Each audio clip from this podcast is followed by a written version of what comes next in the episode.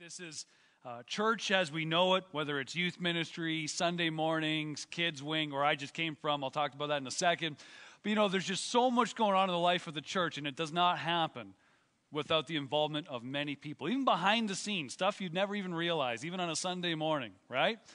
And so it's just so wonderful to work with you all. And I know a lot of these people up here in the front, these are some good people. So um, thank you, everyone who was here. Uh, yeah, I just came from the kids meeting. I was help leading worship in the, the kids' town just then. So I'm a little out of breath still, I think, actually. We were jumping around and having a good time there. And uh, it's just been a joy and privilege to serve there. And uh, if you got your Bibles, we want to turn to the book of Philippians. We are going to uh, jump into Scripture right away, and it's a very familiar portion of Scripture. If you don't have a Bible, you can grab uh, the one in front of you in the pew. And uh, if your arms are too short, that's okay. Just look up. We're going to have it on the screen as well. So, either way, you're going to get the word this morning. Philippians chapter 4.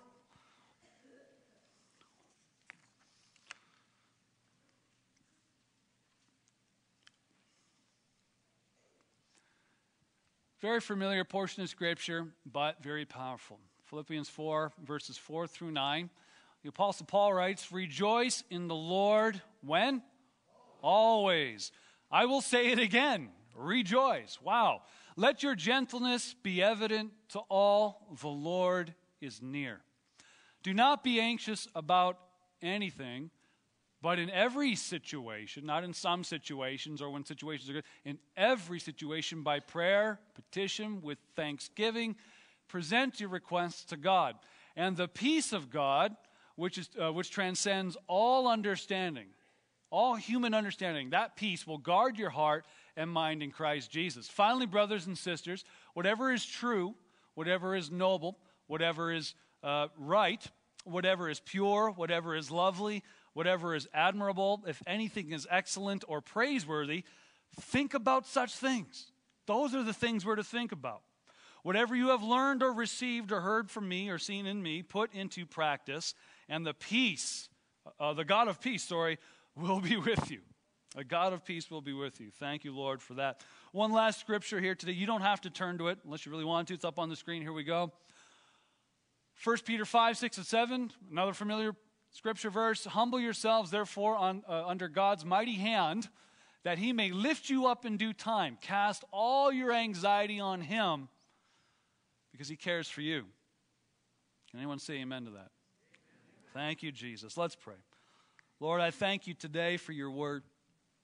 Thank you, God, that it has the power to radically change our lives if we read it, obey it, and apply it. Lord, we need to do all three of those things. Not just read it, but apply it and obey it. Lord, I just pray today you'd help us to do that today uh, with your words. And Jesus, I just thank you today for uh, your grace, your anointing, your presence and power moving in us and through us, Lord, that helps us live this life you've called us to live. We can't do it outside of your presence and power. And so, Jesus, I just pray for that this morning in Jesus' name. And everyone said, Amen. Well, although technically summer isn't over until about the third week of September, uh, for many of us, practically speaking, summer is winding down. Uh, my kids are going back to school this week. My son is starting grade one. That is crazy to me. And uh, yeah, they, they get, the, you know, grown like weeds, of course. And uh, so summer, for all intensive purposes for us is over. I know some of you are trying to squeeze in one last camping trip, one last adventure. Uh, you know what? Don't even worry. About it's going to snow next week anyways. Don't even bother. You know, um, I'm just joking. Get it in if you can.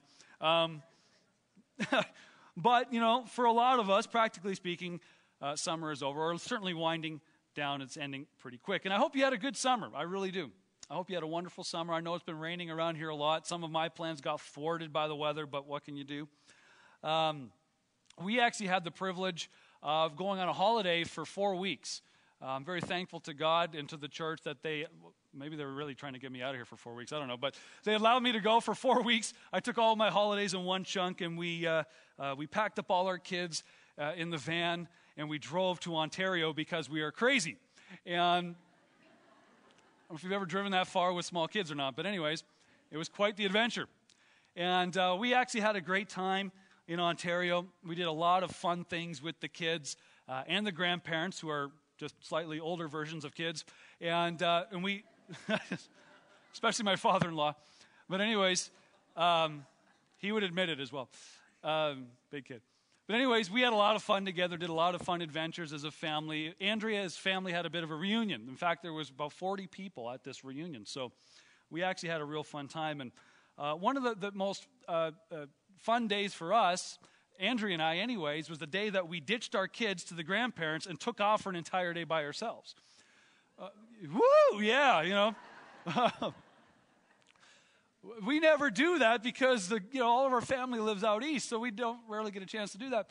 And so we pawned them off on the grandparents. We were staying in Hamilton, and so we drove into Toronto for the day.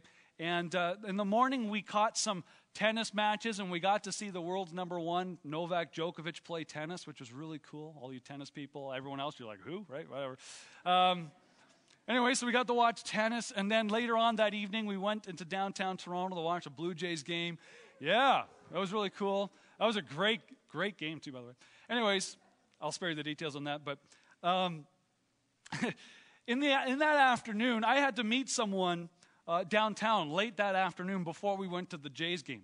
And, uh, and the meeting was at a, a, a, second cup. I'll spare you the details of the meeting. It's not even important, and it's not very exciting.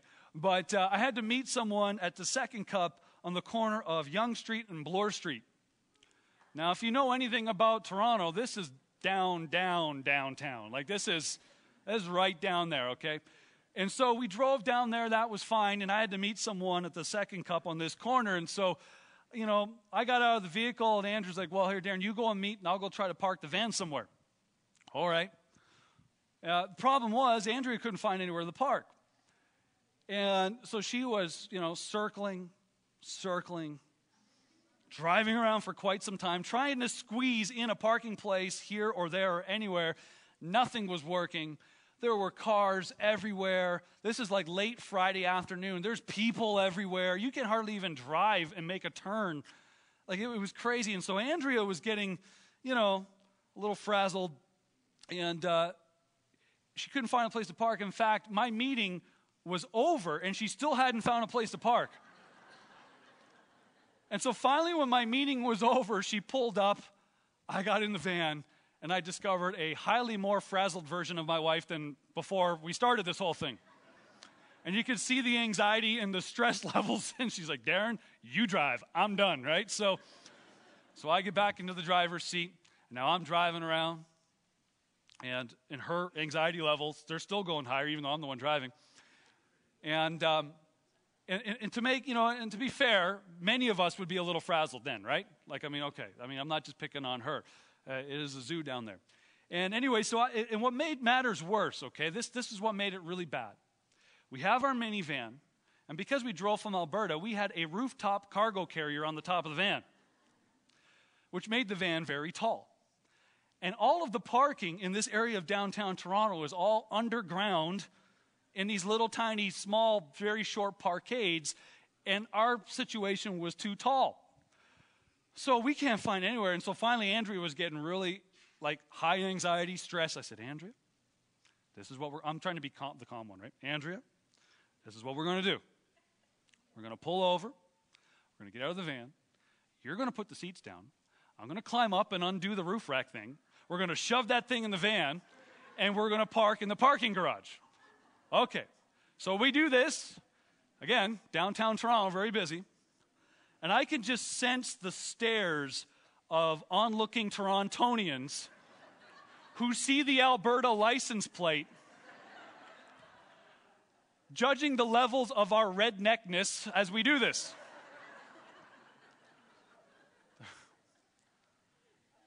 After about 10 minutes, Andrea got the seats down. I'm fumbling on top of the van of the roof, and finally we got this thing in here. I get back in the car, now to find a parking spot. And what happens? The first parking spot we found was above ground with no height restriction.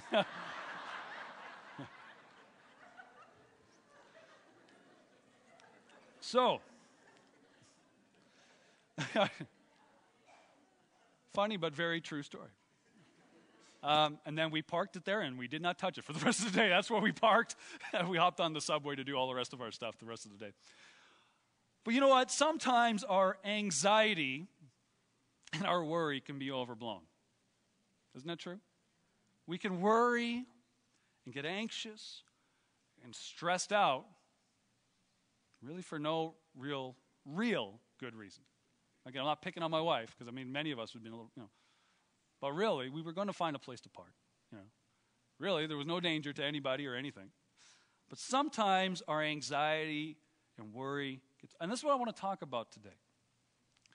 You know, last week, Pastor Paul touched on it in his message, very powerful message. I, I didn't catch it. I'm often, like I said, in the kids' wing. I caught it in the podcast, and about 10 or so days ago, Pastor Paul asked me, Darren, would you, yeah, would you like to preach next Sunday?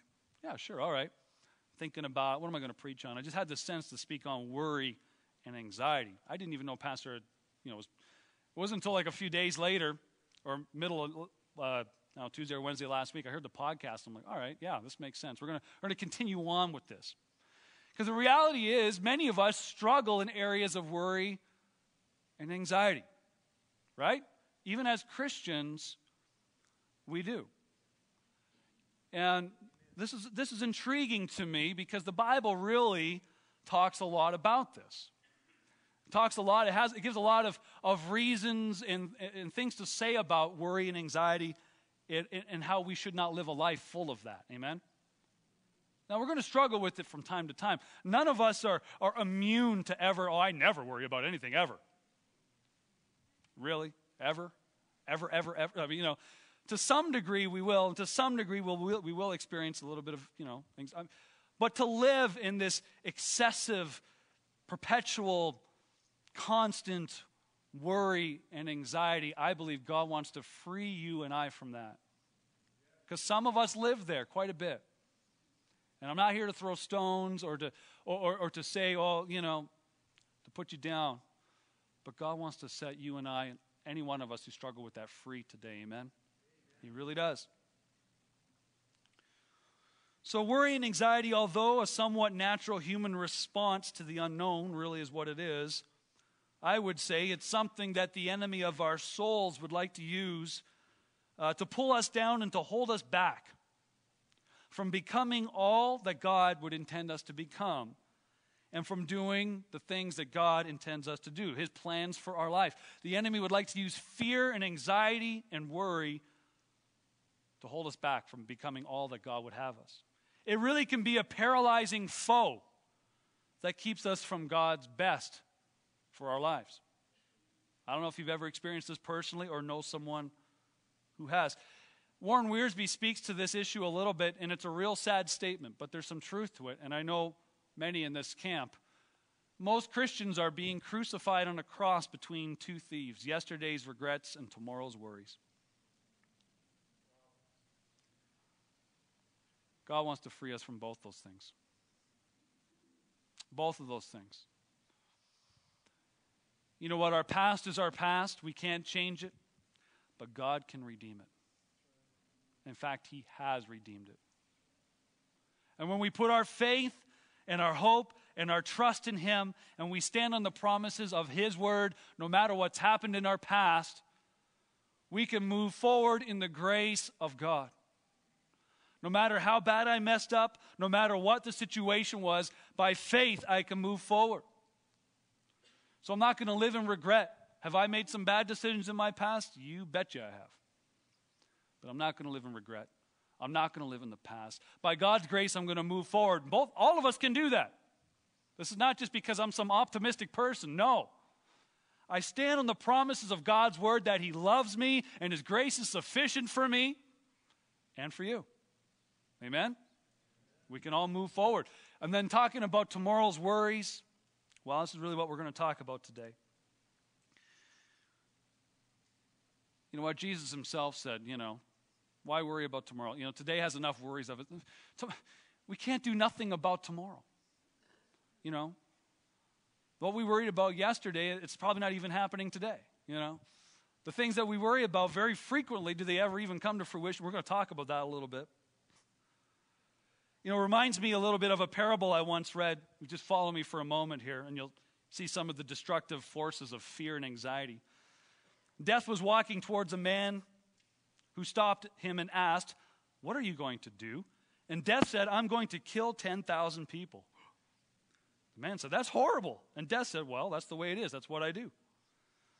And as the day passed, the man warned everybody he could about death's plan.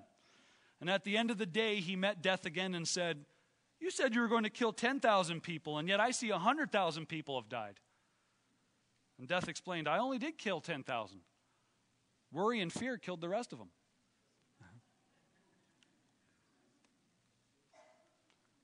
It's a metaphor, but you can see where this is going. Some of us, our lives have been hijacked by fear and anxiety and worry. And some, you know, dreams, God dreams. God dreams for your life, God's plans for your life. Some of those things have been killed off in the name of fear and anxiety. So, anxiety and worry not only affect our spiritual health, certainly our emotional health, but also our physical health. You know, maybe you've experienced this. Maybe you know someone who has. Studies have shown that lives lived in constant worry and anxiety, I mean, the, the, the adverse health conditions that uh, are as a result, I mean, it's very evident to see. I was talking to someone this morning who told me about a family member who lives in constant worry and it's affected their health to the point that they get sick frequently and it's brought on by worry. Wow. Interesting, right? So we know these things are true, but yet what does the scripture have to say about gaining victory over worry and anxiety? Good question. I'm glad you asked. Um, well, when we look into our main text in Philippians, you know, who wrote Philippians? The Apostle Paul. And in, if there was anyone who had reason to have a little bit of worry and anxiety in his life, in fear, it was the Apostle Paul. The Apostle Paul was writing Philippians while he was imprisoned. He was already in prison. Now, if we just stop for a moment and think about this, most of our fears, have come to fruition, probably wouldn't even land us in prison. Paul was already there. Under great persecution, the Philippians church, Paul himself in prison, under, uh, under the threat of death, even for goodness sakes. We read earlier in the, in the book of Philippians about a great rift in the church between uh, Euodia and Syntyche, a conflict that was happening between a couple people that must have been serious enough that Paul wrote about it publicly in the letter. And Paul couldn't be there to help straighten it out. You think he was a little bit concerned, worried? Think Paul would have any reason to be concerned or worried or to be fearful about his own personal situation or what was going on? Paul had every reason to be a little anxious, a little worried. Really, he does. But Paul, when he reads, when, when we read the letter here, we see that he's giving advice and encouraging us and imploring us on how to gain victory over worry and anxiety. There's no reason for the believer to live in fear and anxiety, according to Paul. We read in the, uh, in the original Greek text here, the word that's used for anxious in this text is marineo. I hope I said that right. Mar, all you Greek scholars, Pastor Paul, I don't know. Mar, Mer, merimneo, which in the context that this word is often used, is often used in, in, when persecution is the issue. And we know that persecution was a real issue in the church in Philippi in this time. But to Paul, even the threat of persecution and imprisonment and death itself was not a legit reason for a believer to live a life of worry and anxiety. You guys hear that? Death itself is not a legit reason for a believer in Christ to live in fear and anxiety.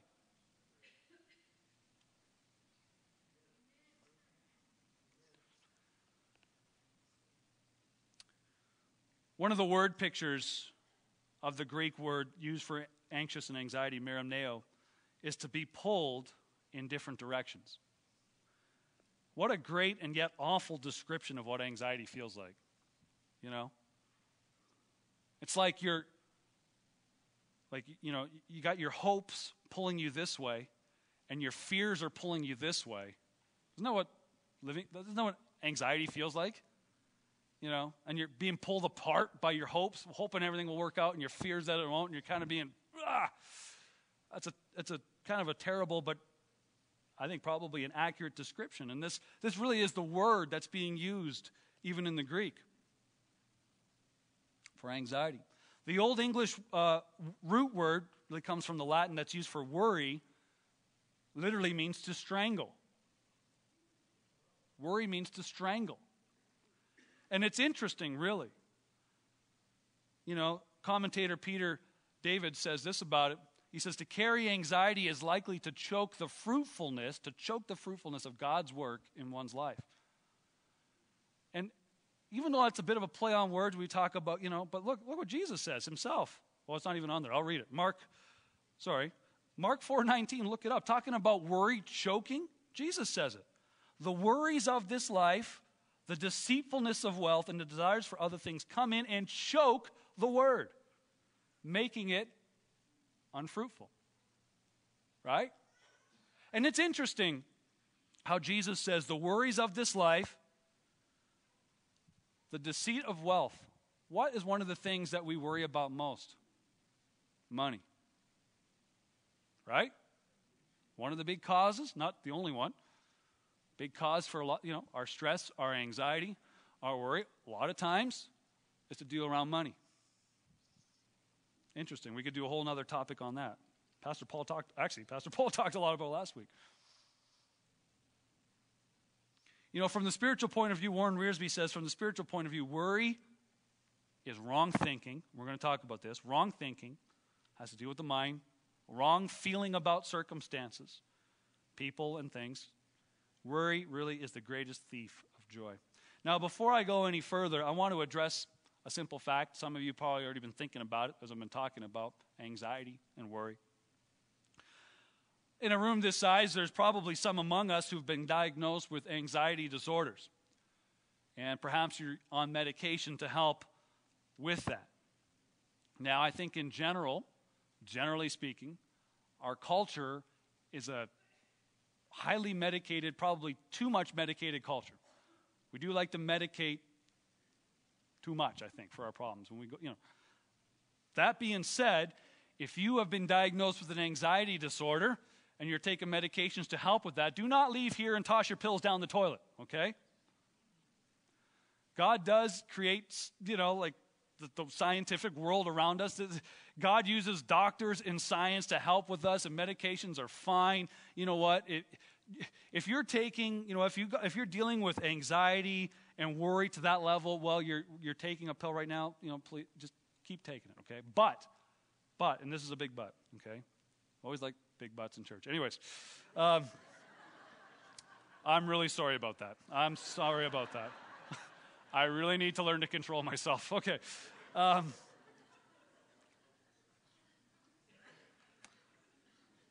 we all need to ask ourselves some tough questions about where we are putting our hope and trust. Okay? Are we trusting in Jesus for everything in our life as the Bible clearly tells us we should? You know, in Acts 17 it says, In Him we live and move and have our being and that God will supply all of our needs according to his riches and glory. So if you're taking medications for, you know, don't stop. But I challenge you to dig deeper into, the, into God's word, into what he has for your life, because I believe there's principles in the scripture that are far more powerful to set you free from anxiety and worry than there is even in any medication and any pill. God's presence. So again, don't feel this is condemnation. Don't go and toss your pills down the toilet.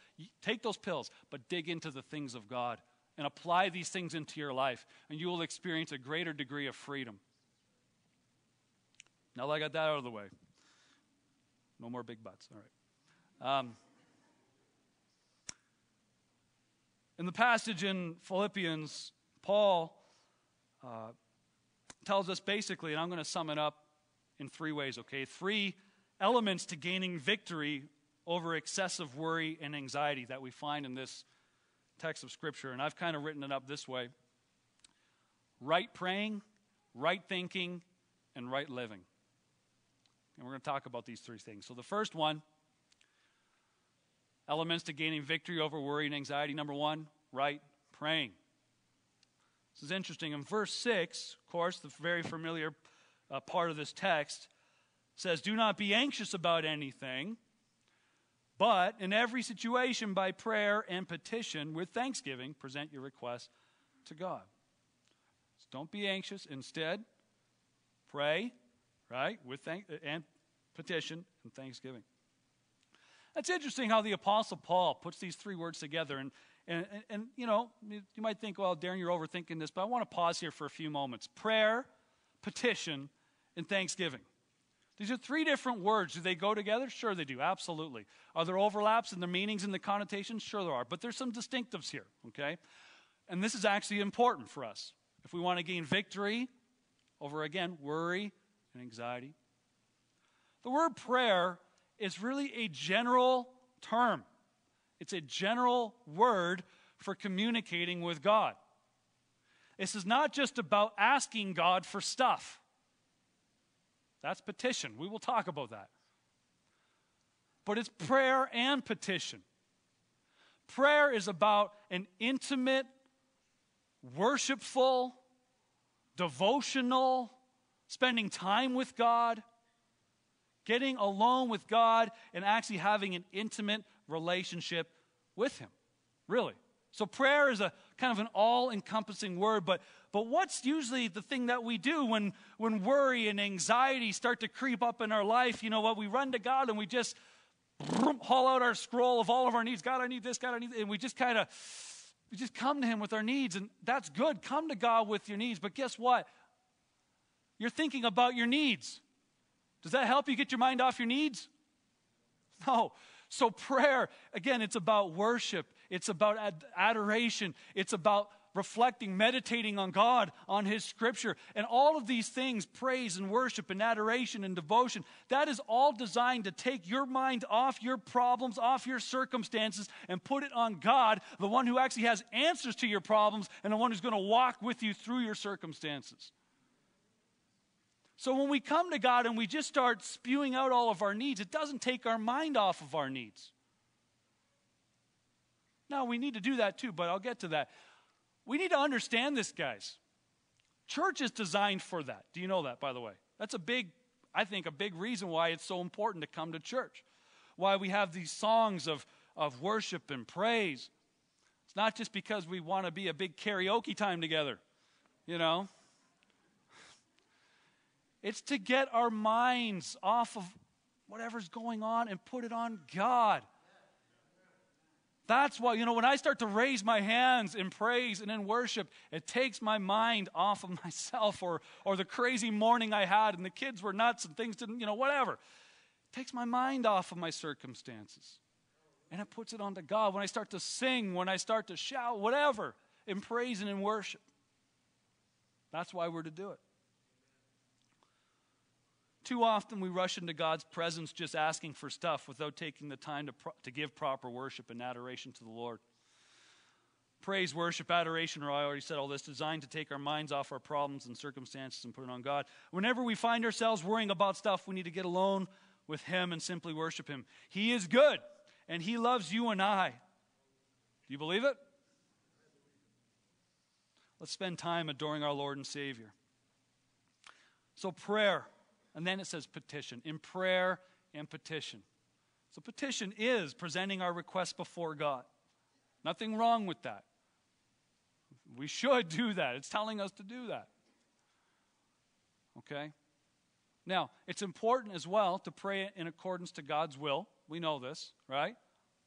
When we pray in accordance to God's will, Lord, your will be done, okay? Then we know He not only hears our prayers, but He will answer them. And there's great victory in that.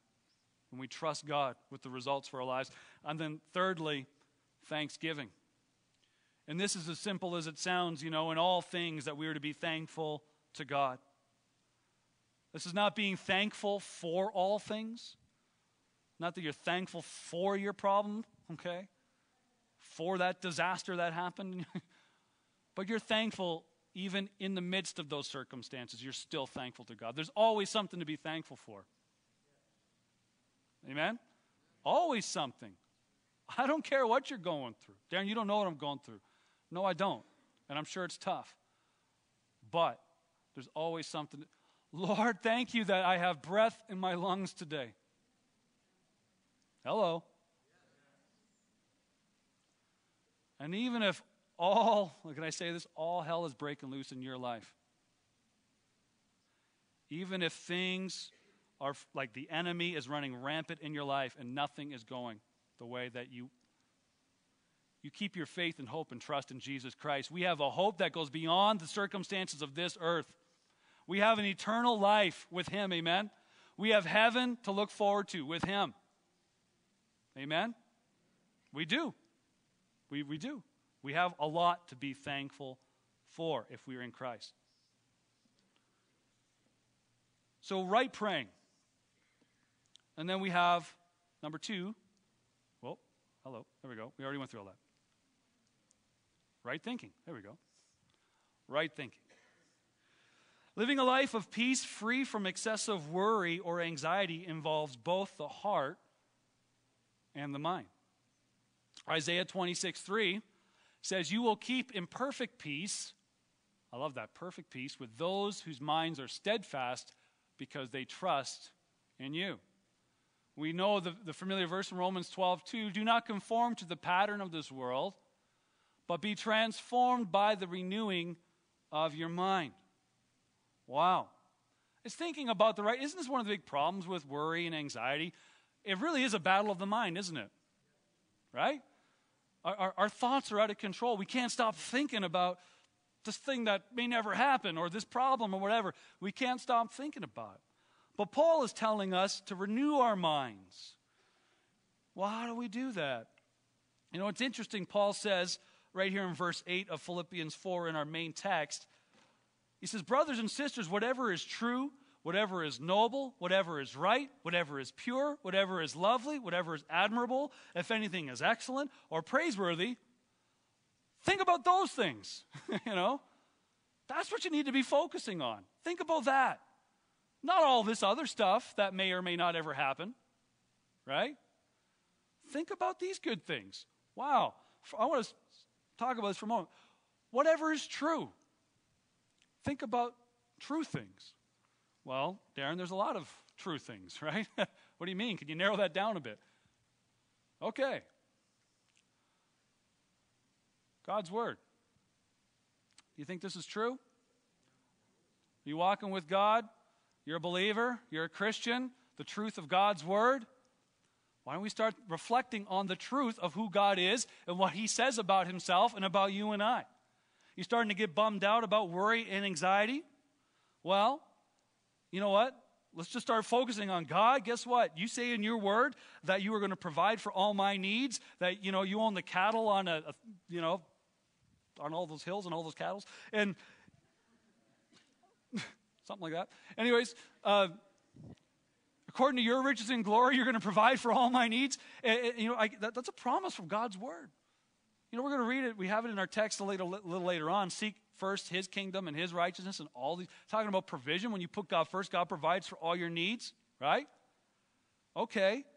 So we need to reflect on the truth of what God says. You start to get anxious and full of anxiety. The truth of what God says about you, Lord, thank you that you that you love me, that you know uh, that, that your grace is sufficient for me in my time of need. Thank you, Jesus, that you say all these things. That start thinking about the truth of God's word, and by faith, you say, "Well, Darren, I don't know if I struggle with believing that God loves me and that His grace is sufficient for me. Friends, this is a this is by the righteous shall live by faith. Right? The Bible talks. It's but I I believe these things because I have faith to believe them. I'm putting my faith and trust in God's promise. And because I do that, I can continue moving forward and not be, you know, give in to the temptation of living in worry or anxiety. Think about the truth of who God is and what He says about Himself and about us. Think about what is true. He will provide for all of your needs. Think about whatever is noble, he goes on to say. Well, what does that mean? Well, noble means worthy of respect and right.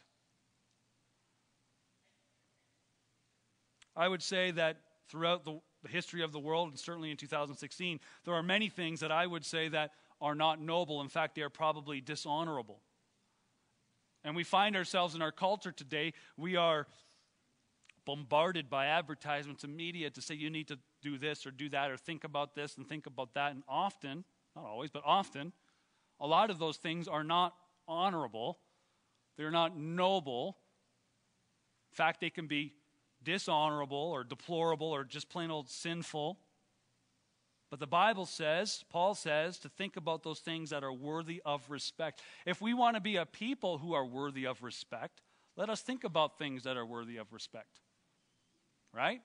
If you're thinking about all these other things, guess what? That's the way you're going to live your life. Think about respectful things. Goes on to say, whatever is pure, whatever is lovely, whatever is admirable. Talking about renewing our minds here, right, friends? Right? This is renewing our minds. We got to think about these things. They're Pure, lovely, admirable. You know, our culture has confused love with lust. We need to think about things that are pure. Finding great example of people who are pure, lovely, and admirable seem to be harder to find to find the, but they're around for sure. Even in this room, there are people who you know, but if I want myself to be pure and lovely and admirable, if I want that for my life and my family, I need to think about things that are pure, lovely, and admirable. And I need to find people that I can say, you know what, there's a great example of someone who's pure, lovely, and admirable. And I watch them and I watch their lives and I emulate. You know what I mean? It helps me to become more like that. Does that make sense?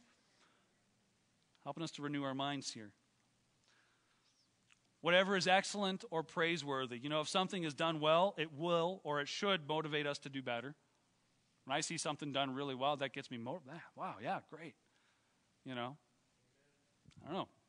If something is praiseworthy, it's worth telling others about. Think about those things. So it comes to right thinking, getting our minds off of our problems, putting them on God, who has the answers to our problems and promises to walk with us through those circumstances. Right praying, right thinking, and then lastly, right living, which we kind of talked about already. Isaiah 32 17 says, And the work of righteousness shall be peace. Wow. And the effect of righteousness is quietness and peace. How many know that when you do the right thing, you can live in peace? Right? If I obey the law, I don't have to be worried and full of anxiety that I'm going to be arrested by the police. Generally speaking, right? um, when you do what's right, when you live righteous, it leads to peace. James 3:17 says, "But the wisdom that is from above is first pure, then peaceable." You know, unless our conscience is completely seared, living right, that is living doing the things God would have us to do, it generally leads us to peace. When we do what's right. It doesn't mean we're perfect, right? I'm not saying that, okay, well, oh, you messed up, you sinned, okay, now go ahead and live in anxiety and worry forever. It's not means we do, you know, we're going to mess it up, but generally speaking, when you're living for God, you're living for Him, uh, you know, living by faith, yeah, if you, if you, if you mess it up, if you sin, you, you get right back to God and you say, God, forgive me. And by faith, we move forward, choosing to believe uh, the Bible when it says that nothing can separate me from his love. How, that's how we all move forward, right? That's how we all move forward in our walk with God. The right, I already said this in, in, in Galatians the righteous shall live by faith. And consequently, that faith will help us to live a more transformed uh, life into his image from degree of glory to the next. And this is what it's all about. And I've already touched on this a bit, and we're going to. Uh, uh, what time is it? Okay, we got a little bit, a little bit of time. Um, Pastor Paul mentioned these couple. I, I want to pause for a moment and talk about a couple very familiar, more familiar scripture. And Pastor Paul um, quoted it last week, but we need to hear this because if you're here today and you really struggle with high degrees of anxiety and worry, this is really what it comes down to. Okay, I said a lot today, but here's really the what you really need to hear. Proverbs 3, 5, and 6. Trust in the Lord with half your heart. No, no, no, wait let me try that again. Trust in the Lord with all your heart and lean not on your own understanding. All your ways submit to him, and he will make your paths straight. You know, a couple weeks ago, I had a conversation with a friend of mine over the phone every, every one, month or two, we get on the phone together and we just talk about whatever, you know, spiritual things, sports, kids, family, whatever. I got on the phone with him uh, a few weeks ago, and I can't even remember the topic, but it was about something to do with it could have been, humanly speaking, a stressful situation And maybe others would have been stressed out or full of anxiety. I can't even remember what it was. Shows you how much I stress about it. And but he asked me the question, Darren, where do you get that from? How, how are you so just chill when this, you know, like, how, how did you get to that place? And I, and I said, you know, bitch, I, said, I don't know, you know, by God's grace, when I became a Christian, I read something like this Trust in the Lord with all your heart. I say, okay, God, this sounds like a promise to me. You say, if I trust in you with everything I have with all my heart, that you are going to lead me and guide me and keep me on the straight path if I trust you with everything I got. Okay, Lord. By your grace, I'm going to try to do that. I'm going to do that. Have I always done it perfectly? No. But by His grace, you know what? I've, I have been doing that for almost 20 years now. Amazing. I can't even believe I just said that. That's been a long time's going by quick. See what I'm getting at? I, I, another scripture verse that, that really changed my life. We, Pastor Paul quoted it last week, and I may have said it earlier. Seek first his kingdom and his righteousness, and all these things will be given to you as well. I remember reading this as a brand new Christian, you know, like 16 years old. I'm reading this and saying, okay, God, you said if I put you first, your business first, your, I'm not going to try to manipulate life and circumstances for my own gain, but I'm going to ser- uh, serve you first and seek you first and put you first in my life. And you promise that if I do that, that you will provide for all my needs? I'm in, Lord. Yep, sign me up. I, am going to put you. You know, have I always done that perfectly? Well, maybe not, but guess what? But by His grace, I've been doing that for almost. You know what I mean? And God's been faithful, right? Over all these years, I'm just saying, wow as I've strived to put God first in my life, man, He has met every need. I've realized that God has proven Himself over and over and over again that there is no need to worry. No need. Man, I have, I can, you know, I'm not going to, there's things in my life, even now, things that many of you would be so stressed out about, so worried about, you know, stuff to do with housing, mortgages, stuff like this. And eh, the long story. I don't even worry about it. I literally don't worry about it. It's not worth worrying about. How many of you in here think you can control the economy? I cannot. It is out of my control, right? What happens with economies and mortgage rates and blah, blah, blah. And, and you know, we, we own a, okay, I'll let you in a little bit.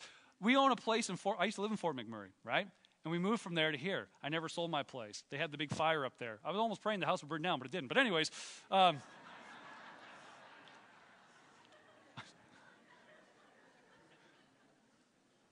I didn't pray for that. I,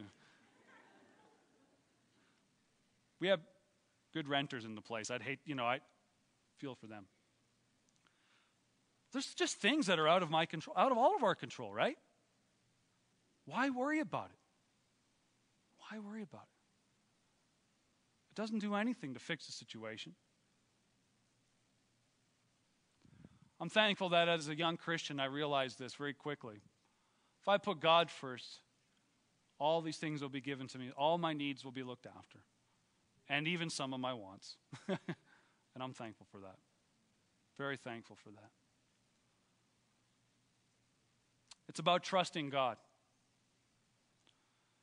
It's really about trusting Him.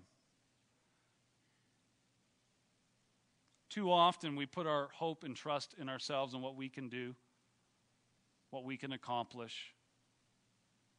Friends, there's some of you here today that you have such deep worry and anxiety over loved ones, over family members. It's eating you up alive. You need to give that to God. You can't, all your worry and anxiety ain't going to change a single thing. Come to Jesus. Get that peace that, what does it say? It passes understanding. What does that mean? It means that no human thing could ever really explain it. The peace that I have in my heart, even when things get crazy and I'm thinking about finances and that. Like I said, my, my friends ask me, Darren, how do you do that? It doesn't even make sense. It comes from Jesus, it comes from Him. You don't get that anywhere else. 1 Peter 5 and 6 says this. We read it earlier. And if you notice, this is really the title of the message. It says, Humble yourselves under God's mighty hand, that he may lift you up in due time. Cast all your anxiety on him because he cares for you. This is a real challenge for us. We don't know how to cast onto God. We don't know how to do that. It doesn't say, and, and this is actually important. This is important language. It, the, the word that's used, cast, in the Greek, literally means send forth by throwing. Okay, that, yep, that makes sense. That's cast, sure. But it doesn't say place lightly into God's hands your problems or gently lay them. It says to cast them onto God, right? Throw them on the mercy of God. Throw them on the love and the grace of God. We are to throw them onto God. It's demonstrative language. It's an action language here, okay? This is not just simply passively sitting around waiting, hoping, wishful thinking that God's going to show up and help. It says to cast your cares on Him. Some of us don't know how to do that. We need to learn how to do that. This is, again, talking about prayer, coming into God's presence. This is what this is about. I had a, I'm going to show a picture in a moment, and uh, talking about people who don't know how to cast properly. Now, the last time I went fishing, um, wasn't that bad anyway. Uh, I, I, don't fish very often. Some of you guys are. I was fishing with some friends, and we went to a river, and I borrowed a rod off my friend. And the first cast of the day, half the rod went flying into the river. I thought, my first catch of the day was reeling in the rest of the rod, you know. Um, at least I was casting in the right direction. Um, this is actually a problem, though. This is my buddy. He posted this on Facebook two weeks ago, or a week ago. Um, he went fishing, and his buddy, talking about don't know how to cast properly, you know, I joke, this is what happens when we don't cast in the right direction. But some of us, okay, you see that picture, it's kind of nasty. Here we go. Here we go. Um, some of us cast in the wrong direction, okay? Instead of casting our problems to God, casting our care, what do we do? We cast them sideways to someone else. Now, don't get me wrong. Sometimes it's good to talk to people about your problems. You know, some people can give you wise counsel. That, that, that, that's fine. But often when we're casting to someone else, we're not just coming to, we're doing it in replacement to casting to God. We're venting, you know? We're, we're, we're grumbling, we're complaining, we're gossiping, and we're casting our stuff sideways, and we haven't taken the time to actually throw it upon God. When the Bible says to cast all of our cares onto Him. Why? Because He cares for you and I. And we need to trust in His loving care that He looks after His own. He does, and He promises it in His Word. And if you've been walking with God for a length of time, and if you really have been putting Him first in your life, maybe you can say this I know I can. God has looked after me every step of the way. There's been times where things looked impossible, but God made it possible. God opened doors that they could never, humans could never have opened. It's amazing how God has been so faithful over the years. He's a trustworthy God, my friends. You can trust Him with your loved one whom you're so worried about. You can trust Him with your finances, with your home, with your job. You know what? Your job is not your provider, God is your provider. He provided the job for you, He'll provide another one if He needs to. God is your provider. I hear an amen from over here. You know what I'm talking about. Yeah. Sorry, that's just Roger. God provided some good work for Roger here recently. God is your provider if we trust in him. Why don't we stand here this evening? Why don't you come out? This evening, this morning, whatever time it is. I've been up since 4:30 in the morning. It feels like the evening.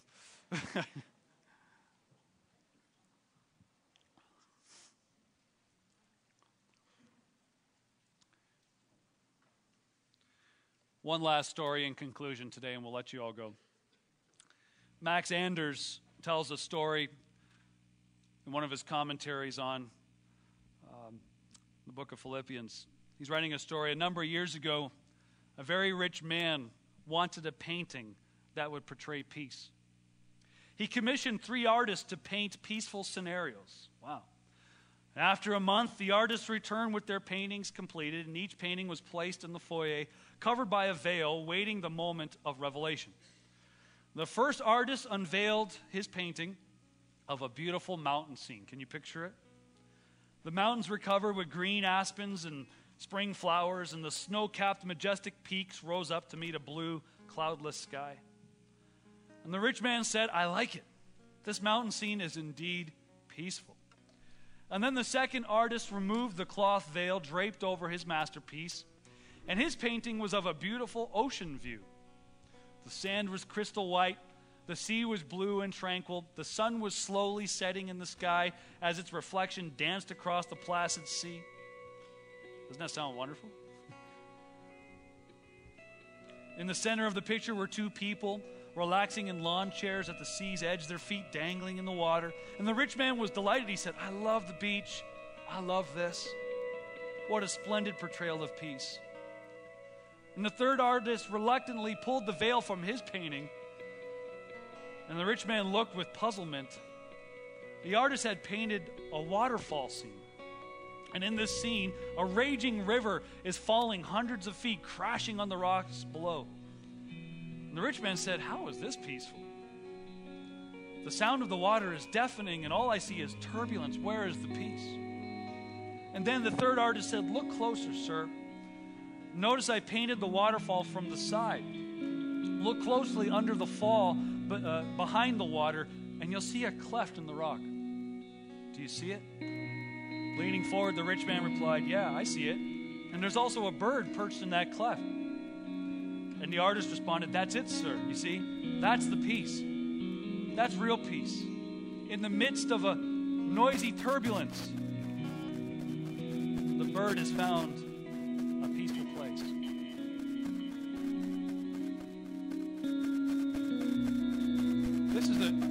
an illustration, but friends, this is the kind of peace that you and I can experience today. This doesn't mean that God's going to change all your circumstances. It doesn't mean that in an instant, all your problems are going away. But God promises peace in the middle of a storm. Peace that passes understanding. It's that inner sense of, of, of tranquility, of, of peace that just passes understanding. We put our hope in our trust, in our faith, in the person of Jesus, and we come close to Him, Let me just bow our heads and close our eyes for a moment. I'm going to pray. Maybe you're here today, and again, I, all of this is not throwing stones at anybody because we all, to a degree, have struggled with worry and anxiety at some point in our lives. Today and you would say, Pastor Darren, I struggle excessively with worry and anxiety. This is this is a daily struggle for me to a high degree. I'm not going to do anything weird. I want to pray for you today. Guys, would you slip up your hand? And, and I'm with you guys. I, I, I want to pray with you. I want to love on you. I want to pray for you. God wants to set you right, don't be shy. Just keep your hand up. I'm going to pray for you right now. And all God's people, you know what? Just, why don't you pray along with me here, okay, guys? Let's pray for our brothers and sisters. Jesus, I pray today for my brothers and sisters who have hands raised up around the room. God, you know them. Lord, you created them. Lord, you know, know every hair on their head, let alone their circumstances. God, you know intimately everything about them and their circumstances and their situations. Jesus, I pray that today, Lord, that they would find a new hope, Lord, a new trust, Lord, a new level of faith, in your goodness and your grace and your character and who you are. God, I pray that you would set my brothers and sisters free today. Set them free, Lord, from, from fear and anxiety. Set them free, Lord God. Help them, Lord, to put the principles of your scripture in place in their lives, Lord, that they would indeed think right, they would learn how to renew their minds to focus on your truth, to focus on your promises, to focus on whatever, whatever's true and noble and pure and lovely. I pray that you would help my brothers and sisters learn how to get into that place of prayer and worship and to take their mind off of them circumstances and focus on your goodness and who you are. Thank you, Jesus, for walking with us through every storm, every situation. Thank you, you never leave us or forsake us. Thank you for that promise, God. And thank you that all your promises are yes and amen. And God, we can stand upon them today. So, God, I just pray now for everyone in the room that as we leave here today, that your presence, your power would go with us, Lord, and help us this week to live for you and to make a difference in our world. In Jesus' name we pray. And everyone said, Amen. God bless you today.